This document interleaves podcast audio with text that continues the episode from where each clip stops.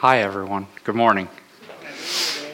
Um, if you can't see, I, everyone can see the title, hopefully. Um, so, loving God by loving your brother, receiving rebuke as a prerequisite for giving rebuke.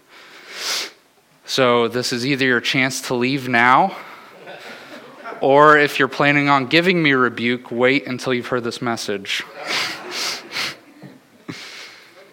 um, let's start in prayer. Lord, I thank you so much for today. I thank you for the joy that you filled all of us with. I thank you that as we were destined for death, you promised us life. And you keep your promises because you're a steadfast and faithful God and a good Father. I pray that I would be able to preach this sermon in a spirit of comfort and uh, grace and mercy because you've given me so much grace and mercy, Lord. And I pray that you would soften everyone hearing this hearts, that you would remove the scales from our eyes so that we may see your word, and remove the scales from our ears so that we may also hear it, Lord. Let it penetrate our hearts and our minds and be transformed through sanctification, through your Holy Spirit, Lord.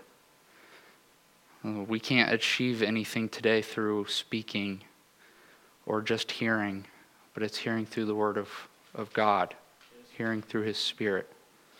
So meet us today. In Jesus' name, amen. All right.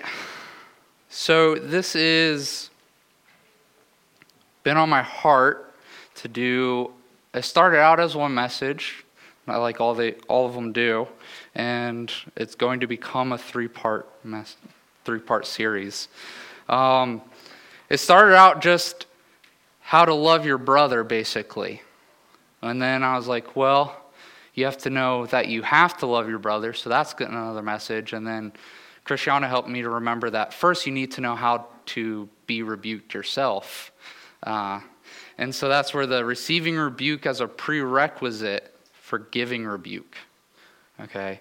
So there will be a message where I encourage all of you to encourage your brothers. But first, I want the Lord's word to encourage you and transform your heart. And so the, the key verse here um, is Matthew 22, 36 through 40. Teacher, which is the great commandment in the law? And he said to them, Here's the, I'll bring the verse up. And he said to them, You shall love the Lord your God with all your heart and with all your soul and with all your mind. And I think all of us would agree that that's a pretty great commandment, and we all agree we're trying to love God. And then he said, This is the great and first commandment, and the second is like it you shall love your neighbor as yourself. On these two commandments depend all the law, and in Greek it means all the law and the prophets, right? Um, so that's the, the greater theme verse for this whole series is loving your brother is loving God. In the Hebrew culture, there was a, a principle of the f- first, all of, all of after the first was held in the first. Okay, so when you give a tithe of your first fruits of your money, you're saying actually all the money after this is going to the Lord as well. Okay, so the Ten Commandments can all be summed up in the first commandment and so, this second commandment, love your neighbor as yourself, can be summed up in love your God. So, that's the whole point here is I'm going to challenge us that if we love God, um, why do we hate our brothers? Or why don't we love our brothers more? You know, there's, we all, I think, tend to be content with loving our brothers uh, to a certain degree where it requires as minimal sacrifice or uncomfortableness or whatever it is, that's where we want to cut off loving our brothers.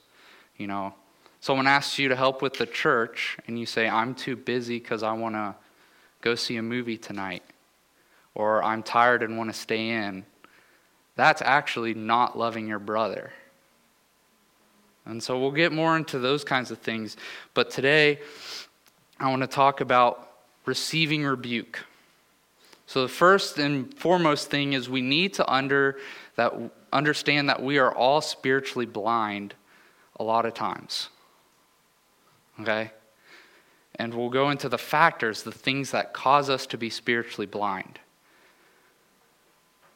Because I want to get through that, because if, if we wake up to the fact that there's blind spots that we have, things that we're spiritually blind about, and I'm not just saying like one or two people are spiritually blind in an area, I'm saying every single one of us is spiritually blind in an area. If we weren't blind about some aspect of the Spirit, we would be God. Okay? He's the only one that's not spiritually blind in some way. So don't close your ears off. Don't harden your hearts. Take this heart and say, Am I spiritually blind about this area?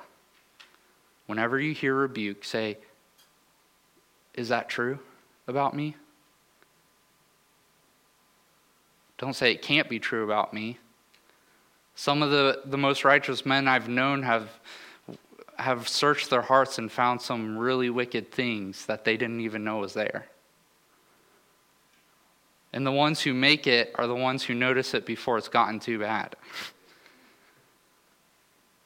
You want to know why there's so many, uh, you know, like in our culture, with the Western evangelical culture, we put like, you know, mega churches have like one pastor who pastors like four or five satellite campuses and that's it. There's no like eldership it's no leadership it's just the one guy and you want to know why they always end up coming out with a scandal of like some sexual sin or financial sin? It's because no one's challenging them or when they do get challenged they don't hear it because they're too spiritual to think they could be blind so we're going to get through that we're going to get through the importance of Scripture. If you haven't heard that enough from Greg and Josiah and basically anyone else who preaches from this pulpit, um, reading your Bible is important.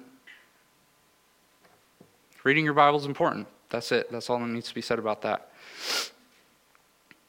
And we're going to get into blessings and curses. So God's great. He doesn't just leave us with curses. He gives us blessings. Or I should say, God is great. He doesn't just tell us about the blessings, he also reminds us of the curses. So we'll get into that. First off, spiritual blindness.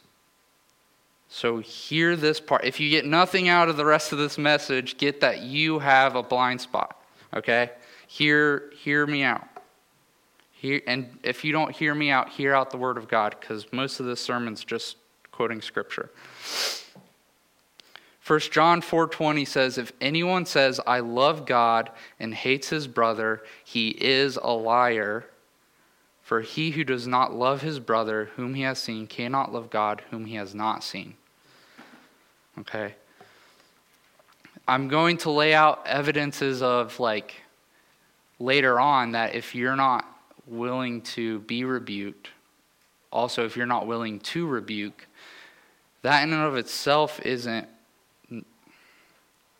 like a super big sin. It is a sin, but the sin is from the fact that your brother is under God's authority, under his umbrella. And so if you hate your brother, it's like hating God. It's an evidence. If you can't receive rebuke, it's evidence that you're not receiving rebuke from the Lord himself when you read the Bible.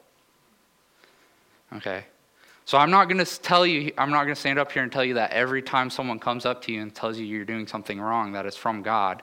But guess what? You can search it out in the scriptures and find out if it's true. But if you're not willing to do that, then you hate God. You don't want to you don't want God to change you. Matthew 18 um, is the parable of the unforgiving servant. So if you haven't read that one, I encourage you to. The, the summary, the context is a servant who owed a huge debt to his master and comes to him pleading on his knees, like, Forgive me of my debt. And the master does. But then that servant goes on, and uh, a friend, another person comes up to him, another servant comes up to him and says, I owe you a debt, but it was like a day's wages. It was not big. It was not a big debt. And he's like, No, go to prison. like, I'm not going to forgive you this debt. And so that's where we're at. This servant that was forgiven a huge debt didn't forgive someone else's small debt. Matthew 18, 32 through 35. Then his master summoned him and said to him, You wicked servant, I forgave you all that debt because you pleaded with me. And you should not have had mercy on your fellow servant as I had had mercy on you. And in anger, his master delivered him to the jailers. Some translations say torturers until he should pay all his debt. So also my heavenly Father will do every one of will do to every one of you if you do not forgive your brother from your heart. So again, driving home the, the idea like unforgiveness and bitterness, I guess I didn't make that clear. These first two verses are are one of the spiritual blindnesses that we can have, that are one of the biggest spiritual blindnesses we can have. Okay. Um, I'll go back to the first John one we do lots of different ministries in this church. We, you know, have meetings for the baptism of the Holy Spirit, for deliverance, for inner healing, for uh, we do one-on-one discipleship, and we do all kinds of different ministries. And I can tell you, those ministries make zero progress when the person is unforgiving in their heart. It doesn't matter to who. It doesn't matter why. You know, you could have been um, mugged, and if you're unforgiving to the person who mugged you, that's going to prevent you from getting freedom and being set free from God. Why? Because Matthew 18 says, if you are willing to put someone else in jail, you will be in jail. And you're not going to grow much if you're just if you're in jail. you want to move forward with the Lord pretty hard when when you're in jail when you've put yourself in jail because you decided to be unforgiving. So, unforgiveness and bitterness is hate to our brothers and sisters, hate to our neighbors. And that is like a chief spiritual blindness that a lot of people have, and they think they can move forward with the Lord while they're being unforgiving and bitter. Um, like some people, I, you know, they think they deserve to be allowed to be unforgiving and bitter. Like, that's the chief thing, it's a pride thing. And, you know, it's. Sometimes it's understandable if someone forgets that they're like un, like bitter or unforgiving to like a stranger who cut them off once or something like that. You know, that's probably not the thing holding you back. Um, but imagine someone who's so bitter, like someone who's bitter towards their spouse. You think you're going to grow in the Lord if you're bitter towards your spouse? The Lord says a man who finds a wife finds a good thing. Do you think he, he means someone who finds a wife finds someone to be bitter at? A roommate. They're like like a training ground for how to live with a spouse. If you can't get along with your roommates, if you're bitter and unforgiving to them, that's an issue. The people in leadership who are charged with watching over your soul, if you're bitter and angry at them, do you think you're going to grow? Do you think if you're in a discipleship meeting and a person has set aside time to watch over your soul and help you grow, and you're mad at them for something they called you out on, do you think you're going to grow? Why show up to the meeting?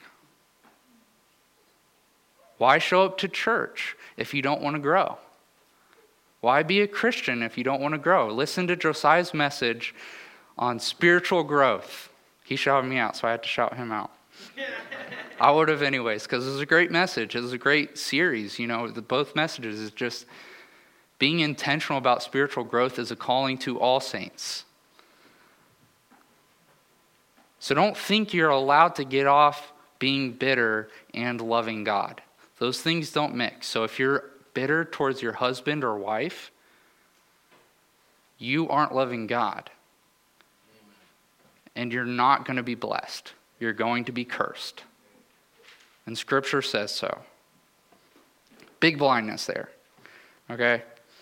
So another part is, is God God doesn't just leave us in our unforgiveness and bitterness. Like, He literally hides His face from those people that are unforgiving and bitter. Think about that. If you're wondering why you're having trouble getting into worship or sensing the presence of God, maybe it's because you're bitter and unforgiving. Maybe it's because you hate your brothers. Maybe it's because you hate your wife or husband or your coworker or your housemate, your roommate, your discipler, um, maybe you hate Greg. That's going to hide you God's face from you. He's going to see that hate and he's going to hide his face from you. Micah 3 4 says, Then they will cry out to the Lord, but he will not answer them. If you guys want to know what hell is, hell is God hiding his face from you. Do you know what the tragedy, what the greatest pain Christ experienced on the cross was God turning his face from him.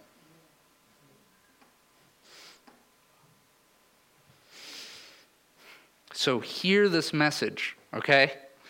You don't want God to hide his face from you. You can call yourself a Christian, but if you have bitterness and unforgiveness in your heart, you're living in hell. And if you haven't noticed that yet, you will. Isaiah 59:10 or 59:2 says, "But your iniquities have made a separation between you and your God, a great chasm, and your sins have hidden his face from you so that he does not hear." He's not going to answer the prayers of an unforgiving, bitter person. So the next part is uh, we're going to get into the importance of Scripture here. Okay? Because I'm not just going to leave you with the fact that you have spiritual blindness. Guess what? You don't have to be spiritually blind. That's the great thing about Scripture is that you can take Scripture and examine yourself. Don't just take your brother's word from it when he comes to rebuke you. Don't take my word for it. Don't take Josiah's word for it, your discipler's word for it, your spouse's word for it. Search it out in Scripture and see that it's true. Because I, you know, I say this all the time when I'm in a discipleship meeting. I sometimes I, I listen for a while, ask a lot of questions, and then I take guesses at what's wrong in their heart. I try and show them their own heart, but you know, I can only guess because I'm not Scripture. But God says, you know, through the writer of Hebrews, for the word of God is living and active, sharper than any two edged sword. There's some sharp ones out there, piercing to the division of soul and of spirit, of joints and marrow, marrow, and discerning the thoughts and intentions of the heart. So if I can't diagnose what's wrong with your heart, Scripture definitely will. And so when I'm in discipleship meetings, I'll say, maybe this is wrong with your heart. Have you tried reading this scripture that says that that's a wrong thing? So I'm not up here picking out different people in the crowd and saying, I know you're bitter, I know you're unforgiving, but I threw this scripture out there so you can do that to yourself. Am I bitter? Am I unforgiving? None of us is above being bitter and unforgiving. This is something I regularly ask of myself. I spent like an hour, I don't know if it was an hour last night with Christiana just not preparing this message, but preparing my heart for this message. Saying, like, Lord, am I unforgiving and bitter? Am I in the right place to deliver this, your words, Lord? Like, who am I to. I am a man of unclean lips. Who am I to preach? So I decided I would just say less of my own words and put up scripture so you all can examine your own hearts alongside me. It goes on to say, No creature is hidden from his sight, but all are naked and exposed to the eyes of him whom we must give account. You cannot hide your unforgiveness and bitterness from the Lord. 2 Corinthians 3:15 says examine yourself to see whether you're in the faith. Test yourselves or do you not realize this about yourselves that Jesus Christ is in you unless you unless indeed you fail to meet the test. So I really like this one because it's it's not just like test yourself to see if you fail the test. It's like test yourself to see if you pass the test because it's it's a win-win. If you fail the test, now you know that you failed the test and you can get started on passing the test. Great. There's not a limit on how many times you can take this test. This is, you know, there's this isn't the ACT, it's not finals, it's it's not the bar exam. It's if we had this as the bar exam, the world would be a lot less of a corrupt place. Um,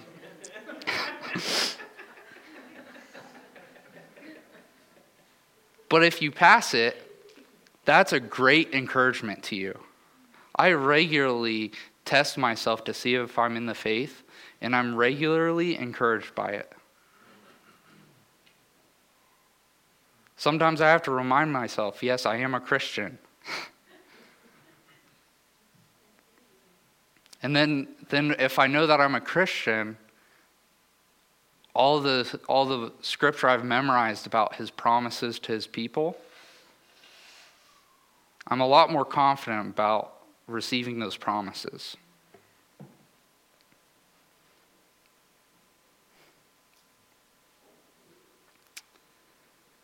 James 1 22 through 25 says, Be doers of the word and not hearers only, deceiving yourselves. For if anyone is a hearer of the word and not a doer, he is like a man who looks intently at his natural face in a mirror for he looks at himself and goes away at once and forgets what he was like. But the one who looks into the perfect law, the law of liberty, again, this is not a thing that, this is not a law that puts you in jail. The law of being a forgiving and an a not being a bitter person, that law, the law where God says, forgive your brother seven times 70, is not a law that puts you in jail. It's one that sets you free from the jail of unforgiveness. It's a law of liberty. And it preserves being no hearer who forgets, but a do, being a doer who acts. He will be blessed in his doing. You'll be blessed. That's a good thing. So I love this image because whenever I think of examining myself, it, it really is. You look at Scripture and you, am I this? Okay? And it's saying that you actually, being a doer, does this better than just hearing it. Um, after I just like started evangelizing or uh, discipling or especially preaching, you know, being a doer of the word, it's like exposes my sin so much more. it's easy to think you're good at doing something if you've never done it. I'm sure a lot of people experienced that watching the Ohio State game the other day. How many, how many guys watch that game and, you know, they watch football and they're like, well, if he just did this and he shouldn't have done that penalty, he should have, like, passed here when he should have run. Uh, that's like being a hearer of football and not a doer. And you don't know how bad you are until you've tried to run a 40 meter dash or something like that. Like, you don't know how bad you'd be at football until you've tried to do it at a professional level. Let one of those linemen try and hit you. you still want to be a doer? Okay. like, but, but that's what we're called to. Like, if you don't get out there and like do God's word, you won't know your own heart. So examine yourself, see that it is true. This is also a really nice thing. Um, I, I, chose this one to be here because it transitions to the next point, right? Um, the word isn't just pages in a book, it's incarnate. And how is it incarnate? So, how does it become real? How does it become flesh? Where, where does the rubber that is the word hit the road that is life? It hits it in, the, in Christ. And it hits it in the church because guess what? We're supposed to be like Christ. So, John 1 1 and 14 says, In the beginning was the Word, and the Word was with God, and the Word was God. And the Word became flesh and dwelt among us, and we have seen his glory, glory as of only of the only Son from the Father, full of grace and truth. So the Word is not just a book, it's real, and it's for life, and it's for doing, it's not just for hearing. And it's for doing with your brothers and sisters in Christ. That's the point I'm trying to make by that. I'm not just saying, like, go out there and do more ministry. I'm saying, like, go out there and, and let your brothers and sisters do ministry on you. okay? Whenever you hear a rebuke, it's your brother or sister following the word of God. They're, they're taking the word and applying it to life hopefully. If it's not the word applied, then it's not a good rebuke, and you move on from it. That's why we examine the word to see if it's true. But if it is, if you if you're like, yeah, maybe I am like wasting too much of my time, and I've read the Bible and it says like a slack hand brings on poverty, or like a foolish man turns in his bed like a door hinge, or a man who, who hates wisdom is stupid. That's the Lord's words, not mine. and I read that and I'm like, okay, then that rebuke that I've been wasting too much time was good. And I am wasting too much time or someone says you need to forgive you need to forgive your husband. You need to forgive your wife. You need to forgive your roommate. And then you go and read matthew 20 or matthew 18 and you say the unforgiving servant gets sent to the torturers. This person that told me to be to forgive my brother doesn't want me to suffer at the hand of my brother they don't want me to receive a bunch of wounds.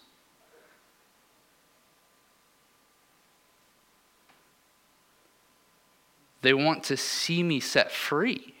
They actually love me. A lot of us took a counseling class last year, which is coming up. So I don't know if signups are over. They're still up. Signups are still up, so I encourage you to take this counseling class. It's worth its salt. It's worth it's more precious than gold and silver. Um, the the main guy there has been doing counseling for like 15, 20, 30, I don't know, a lot of years. And uh, he said one time he had to he did counseling on himself because he was in an argument with his wife once and he's like why are you saying this to me? Whatever, whatever. And then his wife, this is the point where I cry. uh, his wife looked at him and said, Don't you get it? I'm your biggest cheerleader. Biggest fan, biggest cheerleader. I'm on your side. I'm not rebuking or reproving you because I hate you. I'm doing it because I love you.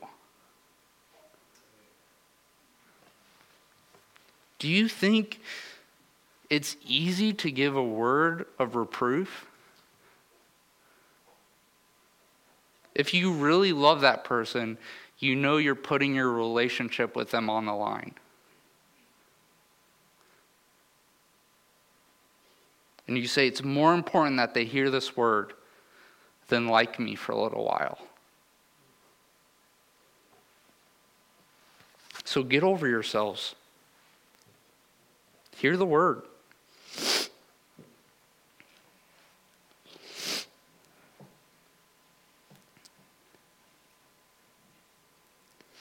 So here's the search the scripture part. You know, I've been nailing this for the whole whole message. How to know if the church is being the word. Search the scripture. Acts 17:11 says, "Now these Jews were more noble than those in Thessalonica. They received the word with all eagerness, examining the scriptures daily to see if these things were so." It's a lot easier um, to be bitter and unforgiving in your heart when you don't think you're sinning against God. You know, sometimes my wife will rebuke me, as a good wife should, in love and kindness. And sometimes I don't receive it well, and other times I do.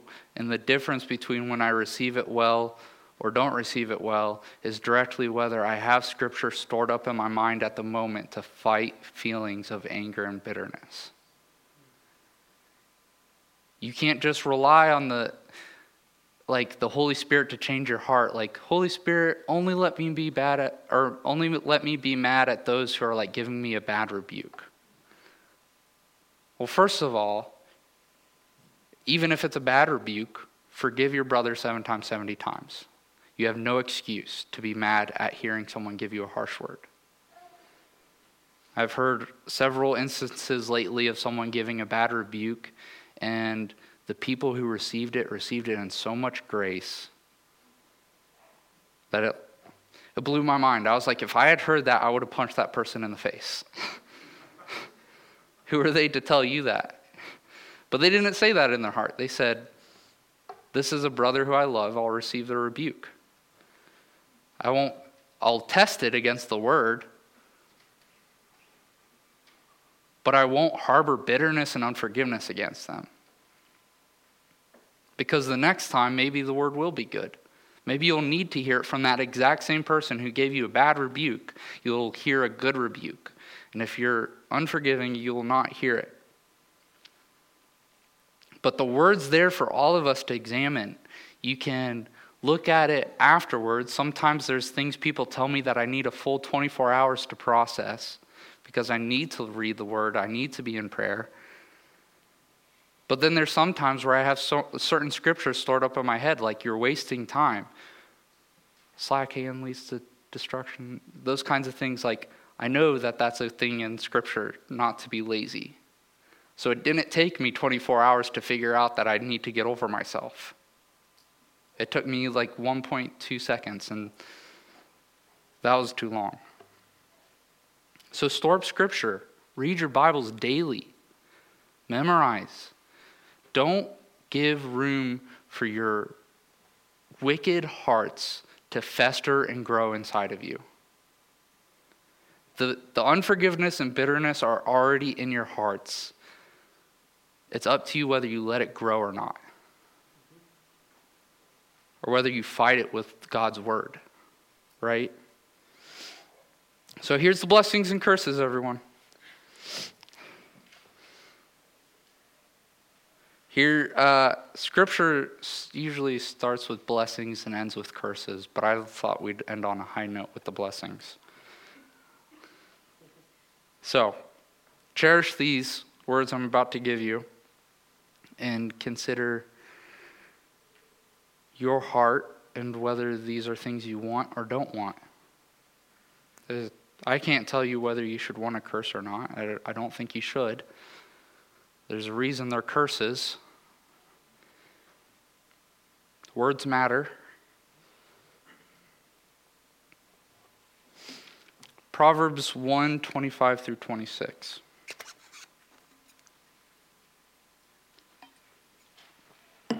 Because you have ignored all my counsel and would have none of my reproof, I also will laugh at your calamity. I will mock when terror strikes you.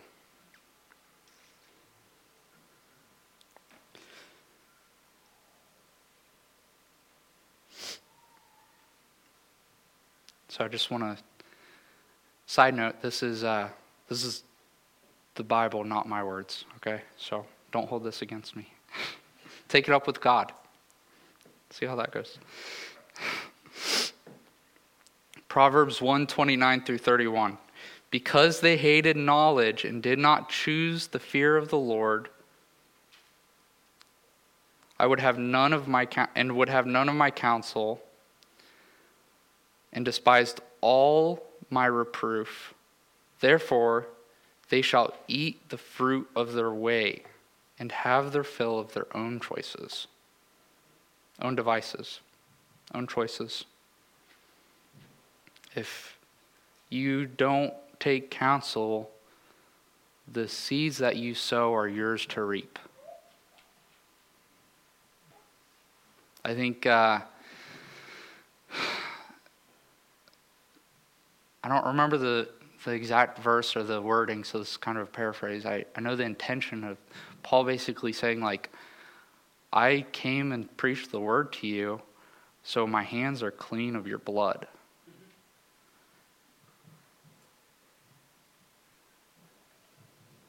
So you if you fall to curses because you didn't receive reproof or rebuke, the consequences are yours to bear, and that's what scripture says. And that's a scary thing. I think often about how some people are, you know, full of anxiety or fears about the future and stuff. And I am frequently not filled with anxiety and fears of the future because I know there's so many people around me who, when, if calamity falls on me, they'll have my back. This verse isn't saying that calamity will only fall on you when you don't listen to reproof and rebuke, but it's saying when it does fall on you, if you don't listen to rebu- rebuke and reproof, then it's yours to bear. But if you hear wise counsel and, you know, rain falls on all men and you still come to calamity, all those friends that you've kept, all those friendships you've fostered and heard their words and trusted them, they'll be at your side when things go south.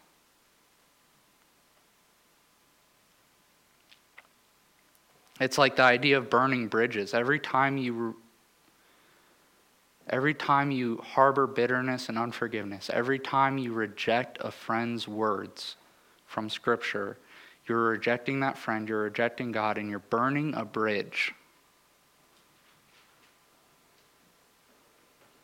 You know, that, that other stories I've heard recently of people giving a harsh word, I'm like, man, I wish you hadn't given the bad rebuke, or, or I wish you had handled hearing the rebuke better, because now that person's going to have a really hard time giving you a rebuke again or hearing your rebuke next time. You've hurt your relationship.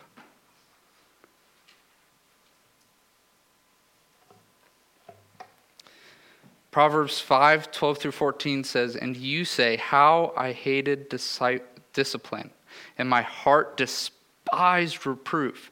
I did not listen to the voice of my teachers or incline my ear to my, to my instructors. I am at the brink of utter ruin in the assembled congregation. When you rebuke one brother or sister, you're rebuking the church. Proverbs 10:17 Whoever heeds instruction is on the path to life. That's a blessing. We'll get back to that. But he who rejects reproof leads others astray. Do you want other people's blood to be on your hands? I don't. And sometimes I feel that they, their blood is on my hands because of my sin and I repent.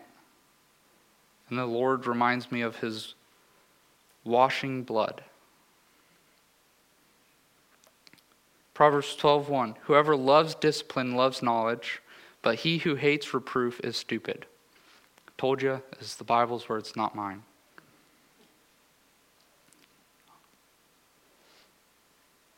I think that's a common phrase in certain circles of, you know, I've worked in several uh, manufacturing shops, and it's like a phrase they say, don't be stupid. Well, if you hate reproof, you're going to be stupid. Proverbs 13, 18. Poverty and disgrace come to him who ignores instruction, but whoever heeds reproof is honored. Proverbs 15, 5, 10, and 32. A fool despises his father's instructions. Yes, even your father has a right, an obligation um, as a brother and sister in Christ to give you rebuke and instruction. Even your father. But whoever he or yeah, but whoever heeds reproof is prudent. There is severe discipline for him who forsakes the way. Whoever hates reproof will die.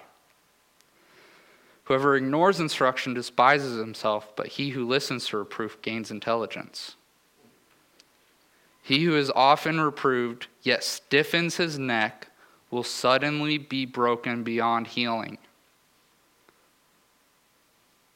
Don't say I'm stubborn. That is not a good personality quality. That is not your identity. Being stubborn is not an identity. Being stubborn is not an identity or a personality trait worth having. Being stubborn and hard headed will break your neck. I think so often people take bad personality traits and say, This is who I am. You are a new creature in Jesus Christ. You're a new creation. Bad personality traits are not an identity. I don't know who you receive that from, probably your flesh or the devil or the world, but that is not your identity in Christ. Being shy doesn't have to be your identity in Christ.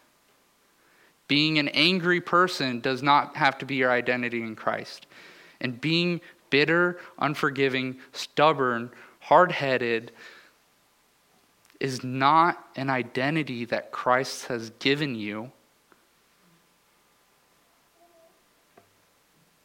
So you can't blame that on the way God made you. So here's blessings. Proverbs 123 If you turn at my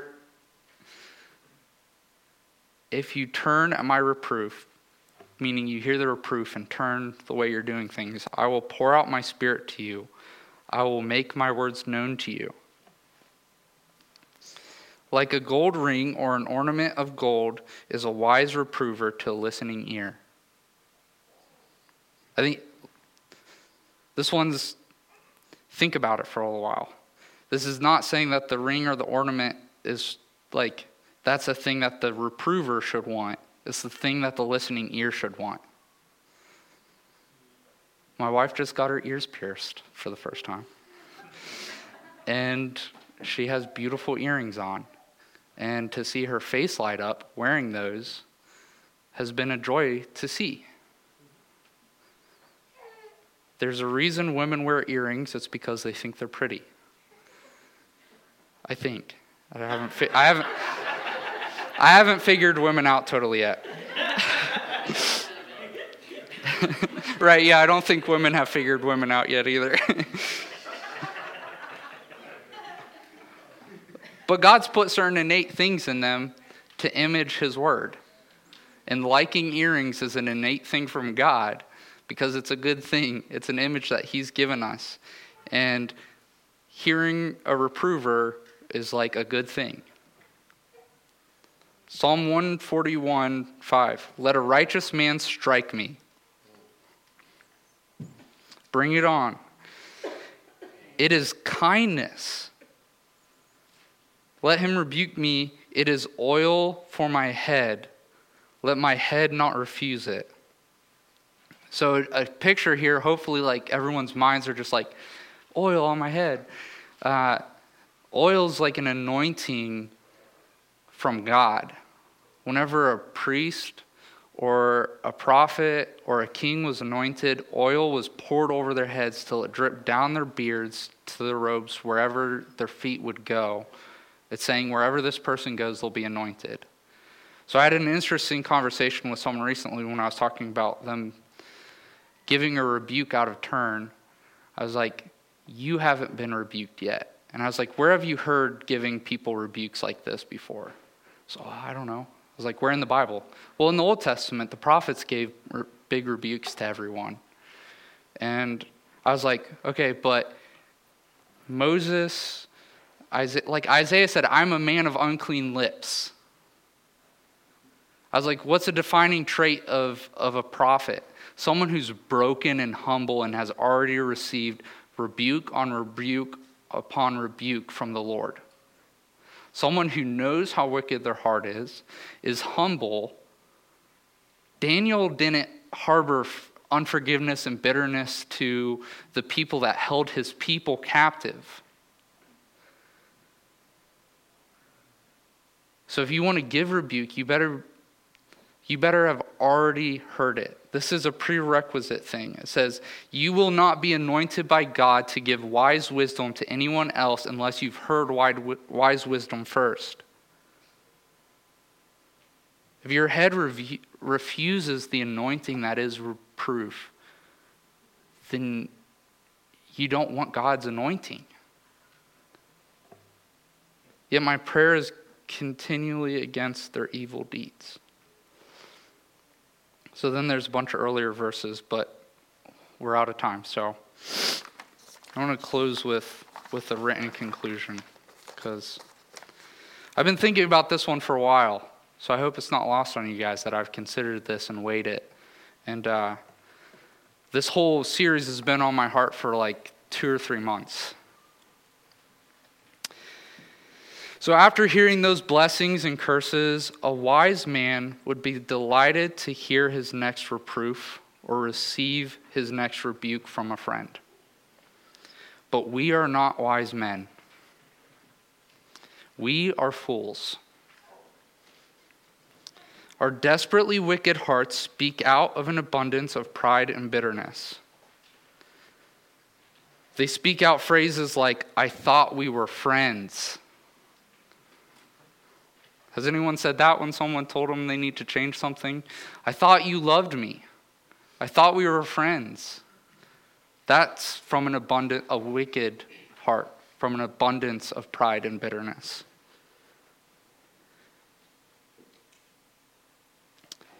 And we're spiritually blind to this venom coming from our hearts because we so often give ourselves over to iniquity.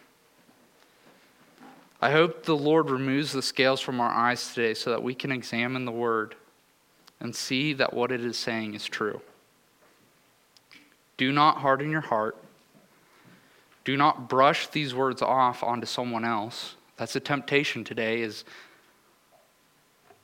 pitchfork it over you to hear what I'm saying and say, "Man, I hope so and so hears this." This message is for the church. This is not for an individual. This is not for your person sitting next to you, it's for you. Sydney, Christiana, John Gray, Jane, Teresa, I'll pick on this side, Sam Shunpoon. This is for you. And everyone else here, this is that who this message is for. So don't harden your hearts. This is how we obey the Lord. So, Anvesh, can start communion.